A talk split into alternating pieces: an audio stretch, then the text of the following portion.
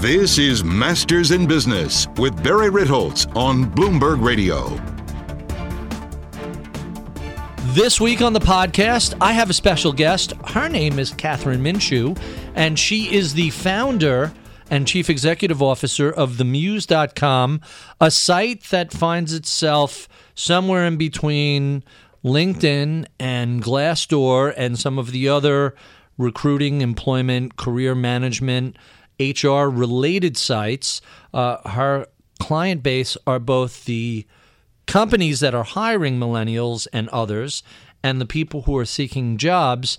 Uh, this is kind of a fascinating conversation in that there aren't a lot of relatively young women entrepreneurs who have successfully navigated the entire startup, venture capital, etc. There are uh, many, but we don't know them uh, as well as we know uh, some of the more infamous male counterparts in the world of tech. And, and I found this to be uh, a very fascinating and eye opening um, conversation. So, with no further ado, my conversation with Kathryn Minshew.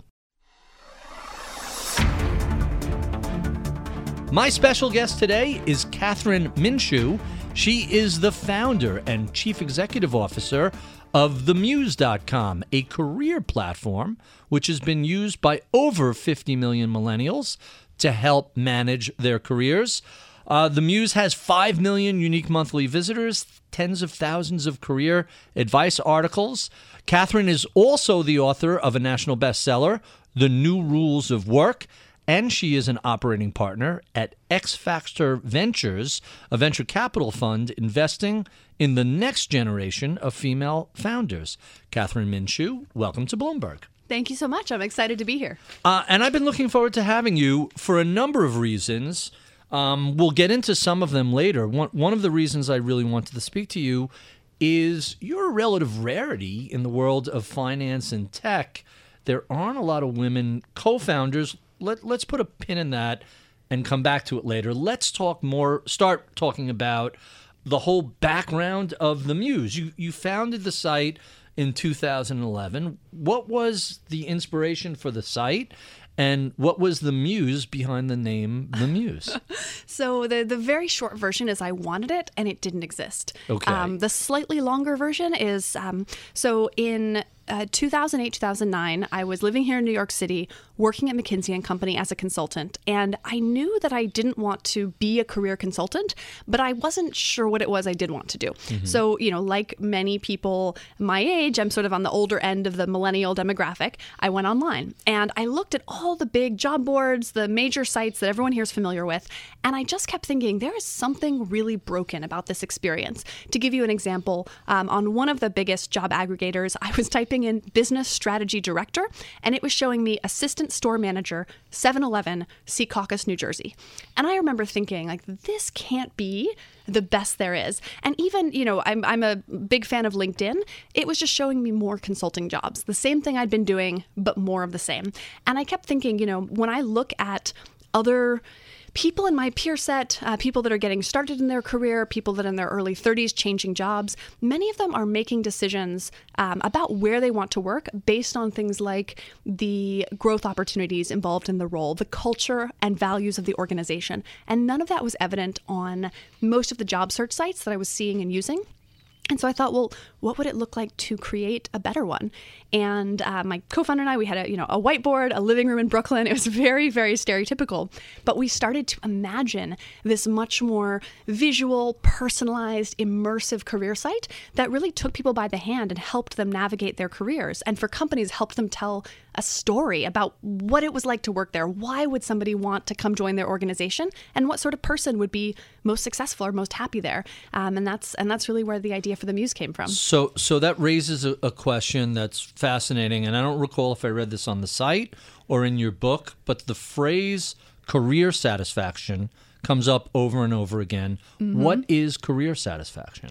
Career satisfaction is um, feeling like you are in the place that you're meant to be or that you can wake up um, on most days, not every day, but most days on the balance, you wake up and you're fairly excited to go into work. Um, you know, I mean, I, I'm a realist. No job is going to be perfect. We're not talking about sort of this, you know, follow your bliss kind of um, pie in the sky thing. But at the same time, I think all of us see in our relationships and our friends and our family the difference between when someone is at some measure satisfied or, or content in their role at their company and their career and when someone is deeply dissatisfied. And I believe that the the benefits both to the individual but also frankly at a, at a macro level to the economy, to companies when you have people in the right spots um, are massive. And I think we're at a point where we can and should expect more from our careers and, and that sort of career satisfaction is, is one of the things that I think uh, a lot of people are driving towards. So how do you get from a consultant at McKinsey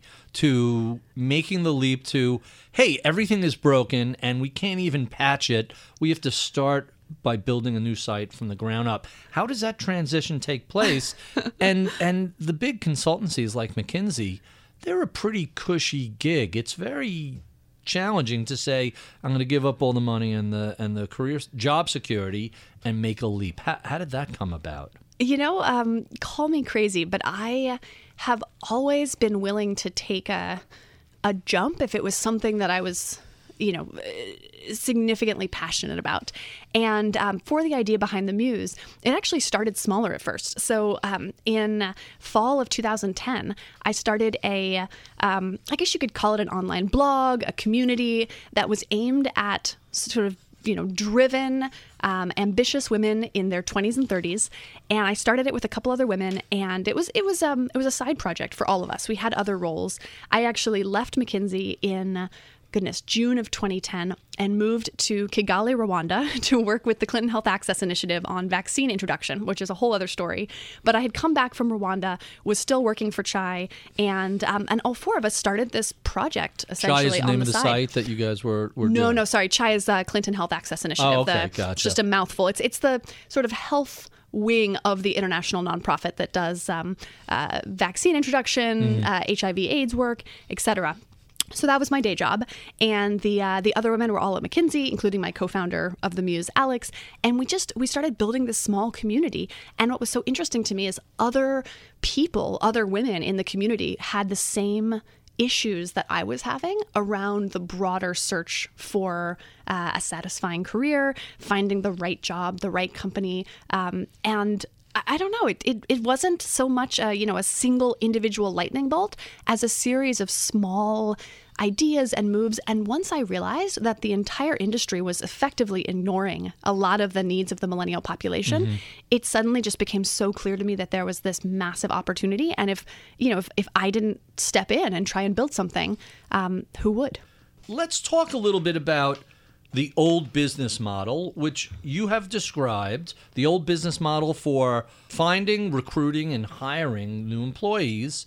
You've described that as broken. Explain. I think the days when a company can expect to just stick an advertisement for a job on the internet and that the best and brightest talent in the world are going to walk right up and compete for that job, those days are over. And um, what I'm seeing in the market, and I think one of the principles that the Muse was built on, is that the balance of power between candidates and companies is changing. Companies, and, and the Muse works with around 700 of many of the best, most recognizable brands in the world, they're competing for great talent. And they're not just competing with their traditional competitors. You know, a a major technology company might be competing with a large global financial institution who might be competing with a with a CPG or consumer you know consumer goods company. And I think especially when you look at talent like um, engineers, top salespeople, many of them want to join a business where they feel like the values of the organization align with their own. They're looking for growth opportunities. We call it the three P's: people, purpose, and path. But they're looking for these things within their employer. And companies are starting to have to focus on their talent brand, recruitment marketing, and other elements of, of really um, showcasing themselves and competing for talent in the open market. And I think that's opening a really interesting set of opportunities for the businesses that are doing it well. So let, let me push back a little bit on a phrase you said that caught my ear, which is candidates want to work for a place that aligns with their values. Now, theoretically, that sounds wonderful, but realistically, in the real world, how significant a factor is that? Is this something that is genuine? Is it a function of uh, a fairly fully employed workforce and the balance of power, at least at this phase of the cycle, seems to have shifted to the employee? Or is this a permanent change in how employees or potential employees get to behave? Yeah, I believe the change is permanent, although you'll see it flex stronger and weaker as the economy cycles through. A couple data points I think are really interesting here. So, uh, Deloitte recently did a millennial survey that indicated that 44% of millennials had turned down a job because they didn't like the values or the employer brand of the company that the job offer came from. Similarly, in a survey about what um, what's important to you in life, 94% of millennials indicated that meaningful work was a core component of what was satisfying to them. And this was a, this was I believe a Wells Fargo study.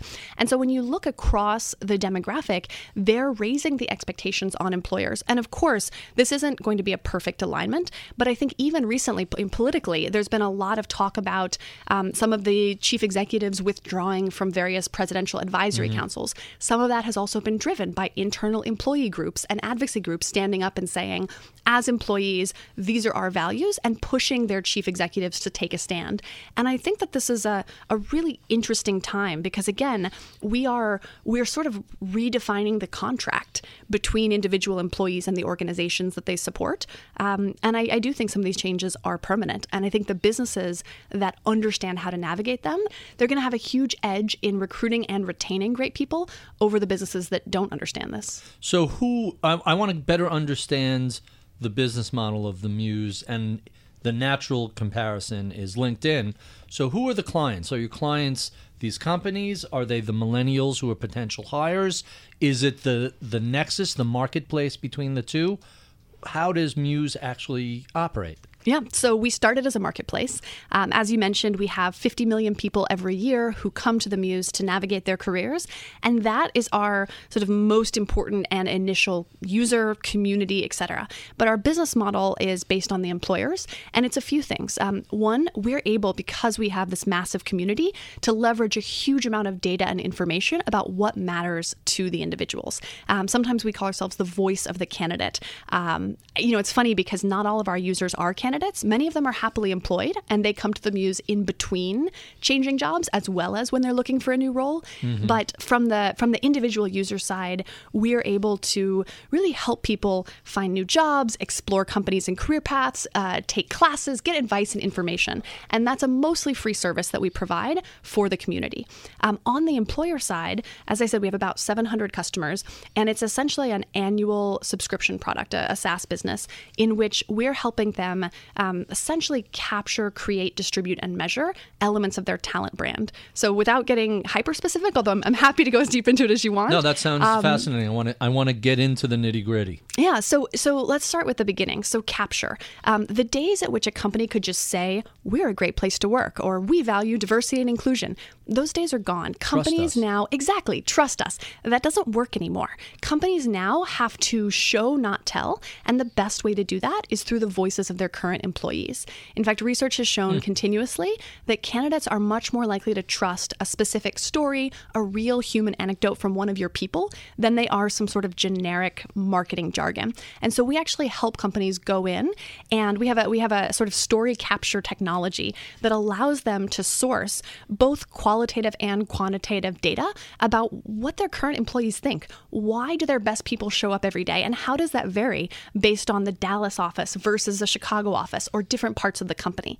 Then, armed with both the data about what is this company's talent brand, what are their own employees saying about it, and the stories that those employees are telling, we can then help the companies uh, create all of the materials that they might use in their recruitment marketing. So, this is everything from um, helping them build out a better career website, helping them understand when their recruiters are reaching out and contacting people, how are they telling a story about why somebody would want to take a look at the opportunity that's actually going to resonate with a candidate. Um, and then we can help them sort of distribute and optimize those messages so they understand what's working in the market, what's not. And, and essentially, the goal is to help um, for companies make sure the right sort of message gets to the right person at the right time. And for candidates, we want to make the entire process of um, applying for a job and, and going through the interview process feel much more personalized, feel more human, and to help candidates feel like they can make an accurate assessment of is this a good company for me? So, who are the competitors of the Muse? I, I want to say Glassdoor, but not exactly, and LinkedIn, but not exactly. You're kind of your own entity. Who, who do you perceive as your own competitors? You know, it's funny when we uh, when we started out and when I started the business, it was very much as you said, the the Glassdoors and the LinkedIn's of the world. Um, as we've grown, we've seen that you know there are certainly areas in which we sort of rub up against those companies, but I think we're also competing with, um, frankly, with the with the complacency of businesses who do nothing. Mm-hmm. Um, we've seen um, some companies are starting to enter the what's been called the recruitment marketing space. Um, I, I honestly I hesitate with that word because if I were an individual thinking about where I'm going to join to spend the next, you know, two, three, four, five years of my life, I wouldn't exactly want to be recruitment marketed to. Mm-hmm. Uh, but that's the category name as it exists now. We tend to play really nice with those companies. We're partners with many of them because we both have the same goal and we're targeting the, you know, different parts of um, the talent acquisition and, and sort of candidate experience space. I think that's one of the the challenges is, is we're essentially seeing a new category being created right now within HR and human capital.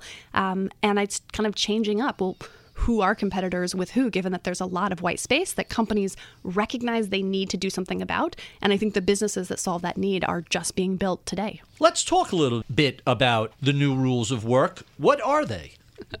so, the new rules of work was our attempt to take all of the lessons we've learned over the past five years of building out the Muse and focus on what does an individual today navigating their career need to know.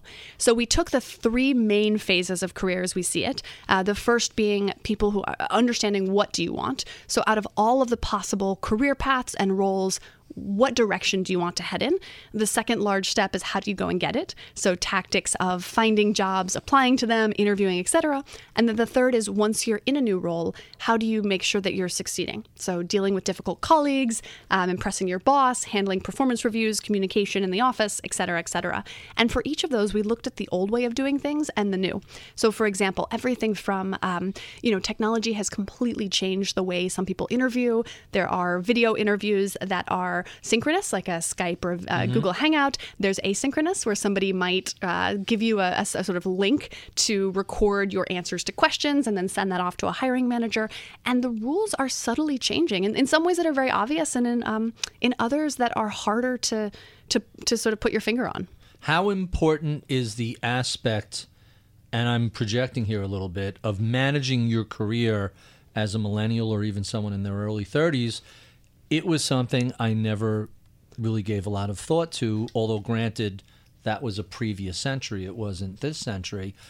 But still, are are is this generation that astute that even in their twenties they're already managing their own careers? Yes, absolutely. And I think if I had to distill the entire book down to one single idea, it would be that you are in the driver's seat of your career and it's no one else's job to get where you want to go. And uh, that plays out in a lot of really interesting ways. But yes, even people who are graduating from college today are expected much more than five or 10 years ago to really articulate what they want and to go out and take steps to get there. And I think that, that in some ways that there are you know that there are opportunities that that arise because of this but there's also huge challenges because there's a lot you have to figure out if you're expected to drive your own career. I've always seen this come up in terms of for lack of a better word brand loyalty that companies are much less loyal to employees. They there are big layoffs when they need need to. And conversely employees seem to know hey they're really independent contractors even though they may be working for somewhere, you don't know how long that's going to last for. Has that really changed the dynamics of, of how either this generation or the one before are participating in, in the labor force? Yes, absolutely. And I think when you look at at the millennial you know generation, you have to understand that this is a generation that, um, in many cases, was coming of age or entering the workforce right around the Great Recession, and so many of them um, that was a very formative experience. And I think when you look at the relationships they have with companies, it's interesting because you see these almost two themes that might seem to be contradictory. One is that there's less loyalty between companies and mm-hmm. employees. People are, you know, considered the sort of the, the CEO of you Inc. Right. or the the as we are saying the driver's seat of their own career. They need to be responsible for their own professional development, their own advancement. At the same time, um, individuals are raising the expectations they have for companies. They want to, as we were saying, find an organization where there's some alignment of values. They care about the um, sort of the employee experience, the company culture, um, and I think that when you dig a little bit deeper, these aren't I don't believe they're contradictory at all because I think it gets to this sense that um, the relationship is becoming one in which uh, individuals are saying, you know, not only do I want a paycheck, that's sort of the base case, but I want a paycheck and growth opportunities, or a paycheck and a chance to advance in my career, or a paycheck and et cetera, et cetera, et cetera. They're looking for companies to provide something more than just the bare minimum. There was a, a statistic on your site that I found astonishing, and I have to share it with you. 79% of job candidates first seek out a com- company's social media presence to learn more about a potential employer. So people are taking to Facebook and Twitter to, to check out a company that's recruiting them. Is is that unique to this generation? Has that ever existed before in history? You know, I don't know that it was possible 10 years ago. When you think about, you know, the access to information that a job seeker has at their fingertips today compared to a decade ago, it's a massive shift. And, and that's impacting everything about the way companies recruit. You know, 10 years ago, if you were lucky, you could ask your buddy who worked for a company, hey, what's what's it really like over there? You know, what's the scoop?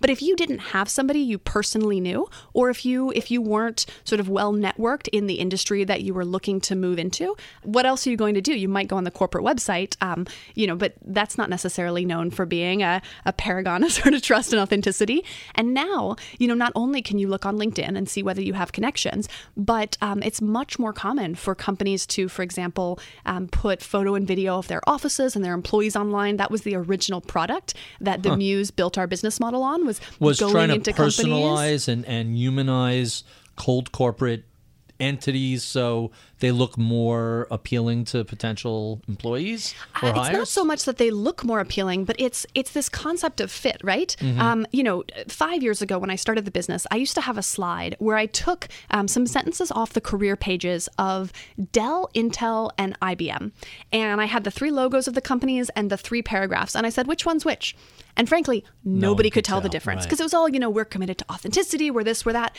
But what's fascinating is if you went into Dell, people all talked about certain themes and certain things that they valued about the culture there. And that was very, very different from Intel, which had this really kind of cool, very competitive, you know, different offices. And those things are going to fit different types of people very well. But from the outside, you know, from looking at a job description or their company website, you'd never be able to tell the difference.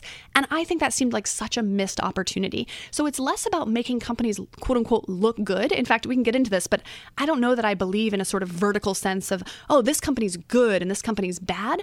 I think it's more who are you and what are you looking for? Do you want a company where people are constantly pushing each other to succeed, competing against each other or the clock or the Singapore office? You know, it's very go, go, go, very driven. Or do you want a company where people really, you know, care about each other, where things are, you know, and I'm, I'm kind of creating a silly sense of opposites, but right. companies have personalities just like people or humans do. And the best company for one person might not be the best one for another. And so I think that to me, it's just fascinating. You know, how can you help companies show that personality. And to your question about social channels, that's exactly what candidates are looking for. They're saying, okay, how do they tweet? Do they have an Instagram account where their employees can post day in the lifestyle pictures? What happens on Facebook when I when I scope this out? You know, there was a fascinating another statistic that um, the average candidate consumes. I think it's 14 pieces of content before they apply for a job that's kind of wild when you think about just what candidates had access to several years ago. But now people are doing their research and they're saying, okay, before I answer this recruiter's email, before I go, you know, spend 20 or 30 minutes filling out my cover letter and my resume and everything, um, okay, you know, do I want what you're offering in the first place? And again, this is especially true of the most talented individuals, which are the people that everybody's fighting over. I want to get into the millennials and the modern workforce. But before I do, I have to talk a little bit about all the craziness that's been going on with uh, venture capital firms out in California and technology firms and the role of women in these entities. This really has very quickly been revealed as an old boys club. Only there's, we mentioned social media before. There's so much of an intense spotlight and so much, there is no hiding anymore. This seems to be coming to the fore and changing very rapidly. You have a unique perspective on the industry. What do you see? You know, it's a fascinating time to be in tech right now. Um, when I started my business, 2011, it was very different. I was often one of the only women at tech events. Um, I would regularly get asked who I was there for, whether I was there because I was dating somebody right. or you know somebody's assistant. I was like, no, I, I founded a company. And um, you know what's interesting is, is most people didn't mean badly. Somebody's was, assistant, though, that's a little insulting. Uh, yeah, uh, honey, I could mean, you get me a cup of coffee? I mean, that's a little. You know, that's right out of Mad Men, practically. And, and, and it was to some extent, but you also have to take the intention behind it, right? Some people mean it badly, and, and some people are just they're just clueless. They don't realize. Um, and I do think what's interesting is, you know, there have always been lots of good people working in technology, but mm-hmm. frankly, any industry is going to have its bad apples. I think the challenge in tech was that for a long time, the industry didn't want to talk about the problems. So the bad apples just kept doing their thing. And what's been interesting to me is as we've seen some of these revelations recently, uh, women are coming out and saying that, um, you know, that, that certain venture capitalists have behaved highly, highly inappropriately. It's often many, many, many women, you know, with the same people. Because when you have a culture that allows certain behavior to go on with impunity, um, I think what you often happen is a, is a few people that are serial offenders. And mm-hmm. um, to be totally candid, it's it's been really refreshing this summer that a few of the most uh, egregious harassers in tech have finally suffered some consequences. And because this again, is, this is both on the technology company and the venture cap. There have been lots of resignations and lots of founders, CEOs, others stepping down over the past not even 12 months, six months. It's been a sea change. Is this a temporary blip and then everything will go back to normal? Or is this really a secular change that's taking place? I hope it's a more permanent change. And the reason I believe that that's likely is um, I can't tell you how many men in the industry I've talked to who've said, God, this this stuff is terrible. Some of these stories that are coming out. You know, I'm I don't want our industry to be a place where this sort of behavior happens unchecked. Because when I think you look at when you look at the technology industry, again, you have a lot of great people who want to work with the best of the best. Be those people men, women, black, white. You know, they, there's a lot of people who are very committed to the idea of um, of making the best ideas sort of uh, you know surface to the top. A meritocracy. Yes, exactly. Which unfortunately that word has you know been used in the past to play down some of the very real issues of bias and discrimination that, that do exist. Um, but I'm happy that that as an industry we're talking about it because I think awareness of the problem is the first step to making a change. Second step is obviously consequences for people that are the most um, sort of pervasive harassers. The one other thing I want to make sure doesn't get lost in this discussion is it's very easy to write, um, you know, a, a, an article. I mean, I don't mean this in any way downplaying, but a lot of the articles that have come out have been the result of of sort of exhaustive research. But let's just say that it's it's easy for someone reading an article about severe gender based harassment um, to be outraged by that, right? You know, nobody should be put in a position where someone else is saying, um, "I'll fund you." if you sleep with me. And we I think we've all I hope acknowledged that that's just not appropriate. Um, and so I think that it's it's great that the industry is waking up and saying that's not okay. But what I think shouldn't get lost in this discussion is that there's also a lot of more subtle bias, what's called unconscious bias, mm-hmm. that also can hurt, can can sort of hold not only women entrepreneurs back, but entrepreneurs that don't look like the standard, uh, the you know the classic hoodie wearing young guy who's Right. a Harvard dropout. Um, there's a lot of research that's starting to come out, and um, and Harvard Business Review has done a really interesting job publishing some of the latest. That across the board, male and female investors ask different questions of female entrepreneurs than male entrepreneurs. They're more likely to see young male entrepreneurs as promising and young female entrepreneurs as inexperienced. They ask more questions around uh, women how do they protect themselves against risk, whereas male entrepreneurs, how do you capitalize on opportunities, which leads to very different sorts of assessments of those entrepreneurs. And what's been fascinating is there's even been studies where they've actually had entrepreneurs present the exact same pitch, but they play with the gender and the attractiveness level of the entrepreneur. And they found that attractive men were the most likely to get funded, uh, followed by unattractive men, followed by unattractive women, followed Really? by attractive women. Because people are making these unconscious assessments. Sure. Um, and I think that, you know, first, again, the first step to, uh, to realizing this as an investor is to being aware of how unconscious bias can play out. But I also think as an industry, we're starting to grapple with, you know, what does it really mean to create a technology industry where um, people can get funded with great sort of industry changing ideas, regardless of whether they quote unquote look like the person you'd expect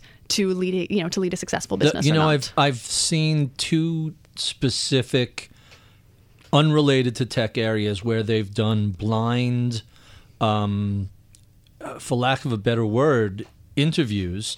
One is in professional orchestras, philharmonics, what have you, where the player is actually behind a screen and you don't get to see them. You only hear them because, after all, that's all that matters if you're a, a violinist or a saxophonist or whatever. And that process has completely changed the way orchestras, quote unquote, look. It's more gender diverse, it's more race diverse. It is become a blind meritocracy. And I think it might have been Samantha Bee's program when they were hiring comedy writers, they made sure someone literally went through all the applications, stripped out the name or any other identifying characteristics, and people were hired just on the quality of their work.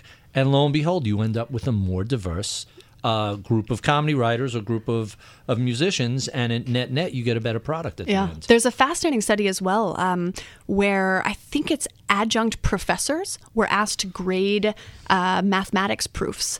And when they Which should be completely objective and Exactly, not a you- subjective sort of. You would think so. And when they changed the gender of the names on top of the proofs, um, and this again, this was a you know an academic sort of fully um, I don't even know the right words for it, but it was it was the the sort of study that a university puts out and gets behind with all the right protocols. When they changed the gender of the names on top of the mathematics proof, female names scored on average twenty percent lower, I believe, than male names. That, that's And- substantial. you know, in your example about the uh, about the orchestra, before they instituted blind auditions, a lot of uh, orchestra leaders would say, "Look, it's nothing personal. I'm not discriminating. Women just don't have the lung capacity to play these instruments at the same level." They genuinely believed that they were hearing a difference. It was only when that difference was physically removed that the disparity in male versus female musician, musicians who were hired went away. And I do think, I mean, it's challenging in technology because to some extent, an investor is betting on the entrepreneur. They are betting on the the founder, but the way that investors uh, measure things like grit, perseverance, determination, ambition, they code those things differently in some cases in Like- their assessment of male versus female founders. like grit is a key component of an entry level tech job, right? Is or is that just an excuse? Well, you know, I think that um, I don't think in some cases people mean to make excuses. I think people go with what they're familiar with. Right. And unfortunately, in tech, what they're familiar with looks like one thing and it, it often leaves out, I think, some of the best talent and ideas uh, right now that, that can help us, you know, make big things happen. You would think market efficiencies would punish people who were misbehaving in that way. But before I I spend too much time on this, let's talk about millennials a little bit because that was what I really wanted to discuss in this uh, segment. You mentioned a data point earlier. I have to bring up. 44% of millennials turned down a job because the organization's values did not align with theirs. I can't imagine any previous generation getting away with that. How how is that possible? Hey, thanks, but I just don't dig your values and I'm going to turn the job down. Is that a realistic thing? It absolutely is. And it's fascinating in how it plays out. I think we're only going to see that trend grow. So, firstly, um, there's projected to be a shortage of 1.5 million knowledge workers by 2020. And in some fields, the, uh, the shortage of talent is even more intense. So, for example, there I believe are five open developer jobs for every single developer looking for work today. So you have these certain That's parts. Amazing. It's I know it's staggering, and honestly, it should um, you know it, it should really concern you if you're a business that needs technology talent to survive, which by the way is almost everyone today. And so what what you're seeing when you have these imbalances in uh, the types of talent that businesses are looking for and the number of people with those skill sets in the market is that those people have the opportunity to be pickier. And one of the ways that they're voting with their feet is they're saying, no, I want to join an organization with values that align with mine. Now, I want to be really clear about what this means. I think sometimes executives will come to me after I've given a, a, talk or a keynote and they'll say, you know, how do I compete with Facebook? They have free snacks. Or I hear Google has a slide. But believe me, it's not these sort of flashy perks. They make for great, you know, magazine articles, but that's not what's driving most millennials to choose one opportunity over another. It goes much deeper. I mentioned uh, people, purpose, and path earlier. Mm-hmm. Those are what we call them the three P's internally. But many of the, the talent that uses the muse to navigate their careers, they're looking for, okay, who are the people that I'm going to be working with? Is the, you know, are my colleagues inspiring to me? Is the leadership someone I can look up to? What's the purpose of this organization? Does it have a clear sense of mission, whether that's social impact or not? Frankly, it can be um, making a, a, you know, a complicated process much more simple for a specific buyer.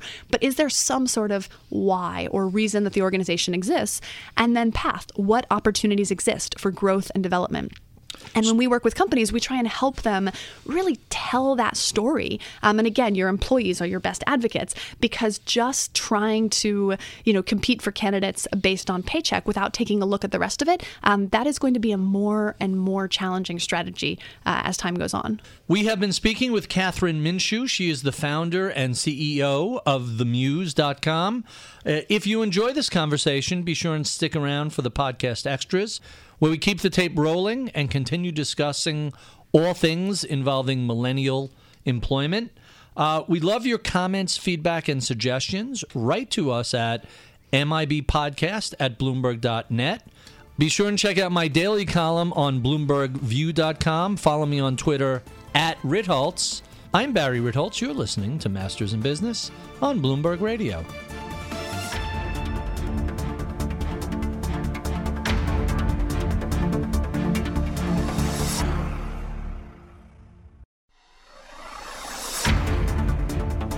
Welcome to the podcast. Kathryn, thank you so much for doing this. I've really been looking forward to chatting with you about this. We really didn't get to talk about the millennials and as much as I wanted, and I have some questions I have to follow up with you on that because I have a, a lot of millennials in my office, and I find the general I don't want to say complaint, but the general descriptions of that generation to be somewhat a little off base, a little off kilter, you could take any extreme example and use it to paint uh, a group. So, so first question that I find shocking, something that's in one of your PDFs is 51% of candidates who have a less than enthralling uh, experience in an interview what what do they end up doing with with the experience? So many of them will sever their business relationship with the organization where really? they have that bad candidate experience, and it's fascinating because when you start to really follow the numbers, mm-hmm. you can actually put a pretty substantial business impact to not treating candidates well, and it makes sense, right? As the expectations that individuals have as consumers, let's think about mm-hmm. you know mm-hmm. the way that um, people expect customer service to work, or the types of interactions people expect to have with just brands in their day to day lives. When you contrast those to how most people are treated as candidates, which frankly is very poorly, you can see that um, there's starting to be this disconnect, and candidates, especially um, individuals that are, you know, have skill sets that are more valuable in the market, are starting to stand up and say, no, I won't take it. When we did a survey of users on the Muse, um, the number one thing that they hate about the current job search and career process today mm-hmm. is what mm-hmm. they call the black hole. It's when you apply to a company never hear and never back. hear anything. Right. And um, similarly, you know there's there's many cases in which uh, people go through the experience of interviewing for a company and they're treated more like a resume or a number than an individual human. We've actually started to work with a number of our customers and our partners on candidate experience. You've spent so much time and money getting these people to apply. Why would you want them to leave the process with a bad impression of your company? So so that raises two questions i have to ask. The first is about the black hole is it better to just politely say thank you, we'll file this away, or thanks but no thanks, or to actually turn around and, and do nothing? Our candidates uniformly would prefer just to know. They want to hear I'm sorry, we won't be moving forward with you at this time, but thank you for applying. And, you know, the best companies leave the door open for the future. Just because it wasn't the right fit today mm-hmm. doesn't mean there might not be a great opportunity. I actually think that that uh, is a great approach that, remo- that removes some of the hubris from companies saying, you know, no, sorry, you're you're not right. Because the truth is, a lot of great talent, even if they're not right for you today, they may go off and work at one of your competitors somewhere else in your industry. And, you know, six months, three years, 10 years down the line, that could be the person that you're dying to hire. And if you if you haven't um, at least treated them with a basic sort of minimum of professional respect you're much less likely to be able to do that. So so that raises the second half of the question which is how much of this sort of ham-fisted uh, I don't want to use the word rude, but just unpleasant experience as a candidate is the legacy of that power shift where it used to be the company had all the power. They were the ones who were writing the paycheck. And now suddenly that there's a short, especially in tech and areas where there's a real shortage of talent, how much of it is just these companies haven't quite recognized, hey, the the, the power um, ratio has shifted and it's now with the potential employee, not the employer. Oh, look, some of it is a legacy of the technology early application tracking systems did not make it easy to respond to people to treat them you know well it was it was very much a processing system frankly mm-hmm. and i think that you had and and i'm going to keep this short because i don't want to recount the entire history of the online recruitment industry but you had this phase where all of a sudden it became so much easier for individuals to apply to jobs mm-hmm. that companies were swamped by applications i mean think about just click to apply sure. versus having to mail in a cover letter and resume and when this initially happened happened when companies were initially swamped, they responded by just processing the applications as quickly and efficiently as possible. And it became more of a, you know, let's, how many applications? How quickly do we move people through? How quickly do we get a butt in the seat? And it was less about um, cultivating the people that you're turning down today, but that could be right in the future. It was also to some extent less about fit because there was more of a sense that as a company, you just got a bunch of applications and you picked the best one and you moved on. Now companies are starting to wake wake up and say, what if the best talent in the world isn't even applying to my jobs because they're not even thinking about me as a place to work? Mm. and that changes the game again both with the candidates you you uh, receive but also understanding the way that people talk to each other on social media. You don't want someone to have a bad experience and perhaps they tell their friend or their colleague you know oh that place treated me terribly never work there. What if that person is someone that you're trying to recruit?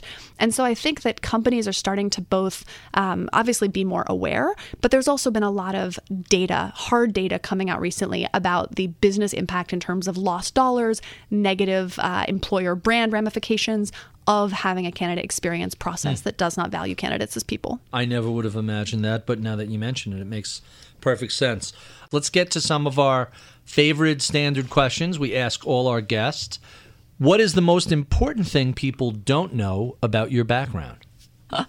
well, the most important thing, uh, that's a tough question to answer.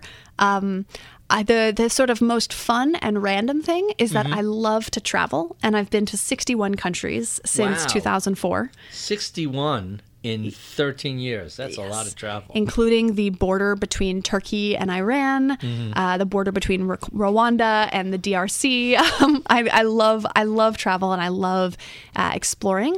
I think the the other thing is, um, you know, I really do believe that the the entire industry around how people find their next job, how they choose what to do in their career, and how companies are able to source great people. I think we're going to see something in five years that looks radically different from how it looks today, and then especially from how it looked a couple years ago. And um, and I am so unbelievably excited to be part of that. Tell us about some of your early mentors who affected how you think of the world and and who affected your career.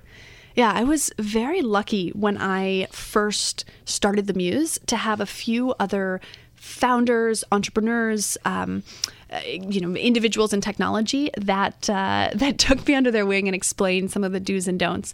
So um, there was a incredible woman named Rachel Sklar uh, who was very active in media. Uh, she actually helped me get on television the first time that I ever did a TV segment.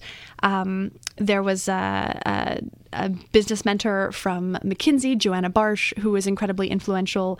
Um, also, actually, my one of my managers. Uh, at McKinsey was uh, a guy named Dan, who I think was probably responsible more than anyone else for me not seeming like a, a total and complete idiot when I was a 23 year old walking into these client meetings as a consultant. And I've taken a lot of those lessons uh, with me ever since about um, just, you know, basic um, presence and interaction with. Uh, with executives it's actually been very helpful as the muse has started to sell into enterprise clients and then i think as as uh, as my company has grown, you know, we were part of Y Combinator. Several of the partners there really helped us avoid some of the early pitfalls because there's so much you don't know as an entrepreneur. And if you can find those other people to, um, you know, to tell you, well, you may not want to do that because I did it, and here's what happened. That uh, that can save you more more heartache than I can possibly express. Tell us about some um, either venture capitalists or technologists who affected the way you built your business. Oh my goodness. Um, I would say, you know, here, um, here in New York City, I've certainly learned uh, a lot from watching the way that Rent the Runway has been built. Uh, Jenn Hyman has done a really incredible job building a company that, um, again, that created a fairly new category in the space. I'm also really proud to be a entrepreneur from New York City. So seeing, um, you know, seeing her build that company has been incredible. Um, there's a woman named Nilofer Merchant who is uh, a former senior executive, an investor. Um, she actually recently came up with a book called Onlyness about the concept of of denting the world, bringing what only you can. And she has been incredibly influential because I think that early on for me, there were times when people looked at the way I was approaching my business, the way that I, for example, wanted to uh, structure the company or, or treat our employees, or just, I don't know, there were so many little things, especially in the early days of the Muse, where we were going kind of against the grain of conventional tech wisdom. And um, there were a number of people who, uh, who were very powerful in in helping me realize that um, being different didn't necessarily mean we were wrong. So you mentioned onlyness. What other books uh, have you enjoyed? What are you reading currently? My goodness. Well, I loved uh, The Hard Thing About Hard Things, which is uh, Ben Horowitz's book uh, about entrepreneurship. I think he coined the phrase eating glass and staring into the abyss, which is certainly the most accurate description of some of the low points of entrepreneurship. Um, uh, Eric Ries, who was an early Muse seed investor and another person that I got some incredible guidance from early on. Um, his book, The Lean Startup, is a classic sure. of how do you break, you know, these big, complicated ideas and plans down to the most basic MVP, minimum viable product, and experiment, test them in the world. Uh, Nilofer's book, sorry, The Power of Onlyness is the full title. Um, that's actually just came out, but her, I think, ideas um, and perspective have been very impactful on me for a long time. And then uh, in terms of what I'm reading now, I'm about halfway through When Breath Becomes Air, uh, Paul Kalanithi. It's a fascinating book. Uh, he was a, uh, a, a, neuros, a neurosurgeon, neuroscientist, and um, and eventually was diagnosed with cancer. And it's his, his story and sort of meditation on life. And uh, I have to say, very it's it's very very impactful. So you joined the technology slash web industry six years ago. Is that about right? From from McKinsey as a consultant. What has changed over the ensuing six years, and is this a good thing or a bad thing? You know, I love being part of the technology industry, and I think it's a really great time to be a founder right now. Um, in terms of what has changed, you know, the the the sense of what's trendy has changed. Mm-hmm. I know when I was first raising capital for the Muse, everybody that I talked to was really into daily deal sites. Uh, that was when Groupon was really big, and right. and you know, investors probably funded 25 uh, smaller niche opportunities. And, you know, now it's uh, obviously AI, bots, there's a lot of new trends. Some of them are going to be massively big. I don't, I don't mean to discount that, but I think that the, um, you know, the industry, uh, one thing that has not changed is this sort of sense of everyone trying to figure out what's the one or two next big things. Mm-hmm. Um, but that said, I think it's a it's a time where, as much as there's a lot uh, that's very challenging about the the world, the political system that we live in, I think there's a huge amount of optimism in terms of what can be accomplished with technology and and you know when you look at just the the career industry, for example, there are, I could name a half dozen companies that are innovating on different parts of the process, different needs that individual candidates or that companies have. Um, and I think it's a, it's a great time. You know, there's a, so I, one of my favorite books I didn't mention earlier is uh, Arcadia. It's a play by Tom Stoppard. Mm-hmm. And one of the characters has this beautiful quote and he says, It's the best possible time to be alive when almost everything you thought you knew is wrong. That's that's an interesting quote. Tell us about a time you failed and what you learned from the experience. My goodness, um, I have definitely uh, I've had some some epic failures, uh, as well as obviously some things that, that have been very successful. And I think you probably learn more from the stuff that goes wrong. Uh, the one that, that, I'll give you the, the, quick story is I mentioned earlier in between um, leaving McKinsey, uh, I had moved and then moved back from Rwanda. Um, I started a, a blog, a community, essentially a project that became a company with several other women. That was sort of the, the predecessor to the Muse. And it ended really um, badly. The the four of us disagreed on the right direction to take the company. We had very different senses of whether it should be, you know, an everyman brand or a high end brand, how we wanted to set it up, and um, and we ended up in just this very painful situation that um, for a while I, I ended up feeling like you know all of the work had been for nothing, and I I, I felt like a total failure. We uh, you know we we kind of split two and two and the other two uh, took the site that we'd been building and renamed it and sort of moved on. And Alex and I ended up starting over. And what we started over with was the Muse. And it's so funny because looking back, I don't know that we could have done what we've done with the muse with the company without that experience. But at the time i mean i was you know in a fetal position for uh, for a couple of days just thinking to myself has this all been a waste? And of course even if the work um, feels like it's been a waste, like what you've learned from it, you you carry with you. The the path to get from here to there requires sometimes some what feels like wasted effort and what feels like well that was for naught, but very often it isn't.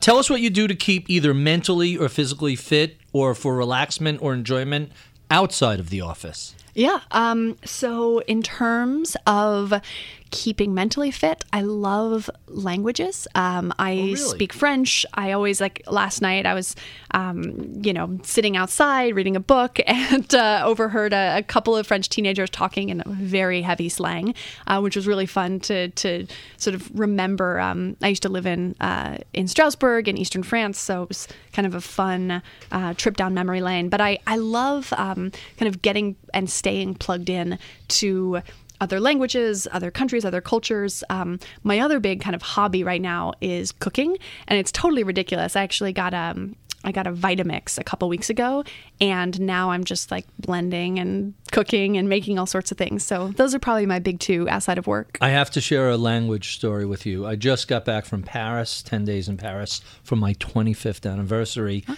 and having taken French in high school and arriving at Paris and in Paris and realizing wow, three years of French in high school, and they did a terrible job teaching you to speak. I downloaded an app called Duolingo, mm-hmm. and it's just a really simple set of Um, you could use it on your phone. You could use it on the computer Yep. or a tablet.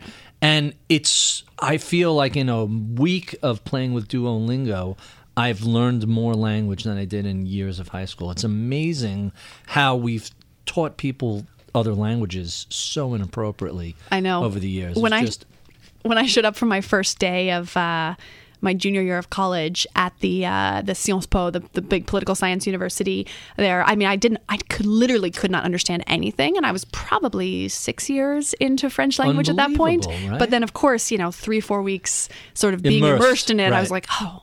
Finally, I can understand my professor. That was a, that was a, it was a good moment. All right, and our two favorite questions that we ask all of our guests.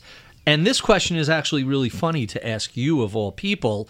The the ninth question we ask all of our guests is always, what advice would you give to a millennial or someone just beginning their career? And it's funny because essentially that's what what the muse does uh, every day. But what sort of advice if, if someone came up to you and said, Kathryn, I'm thinking of going into technology, HR, whatever, what sort of advice would you give them?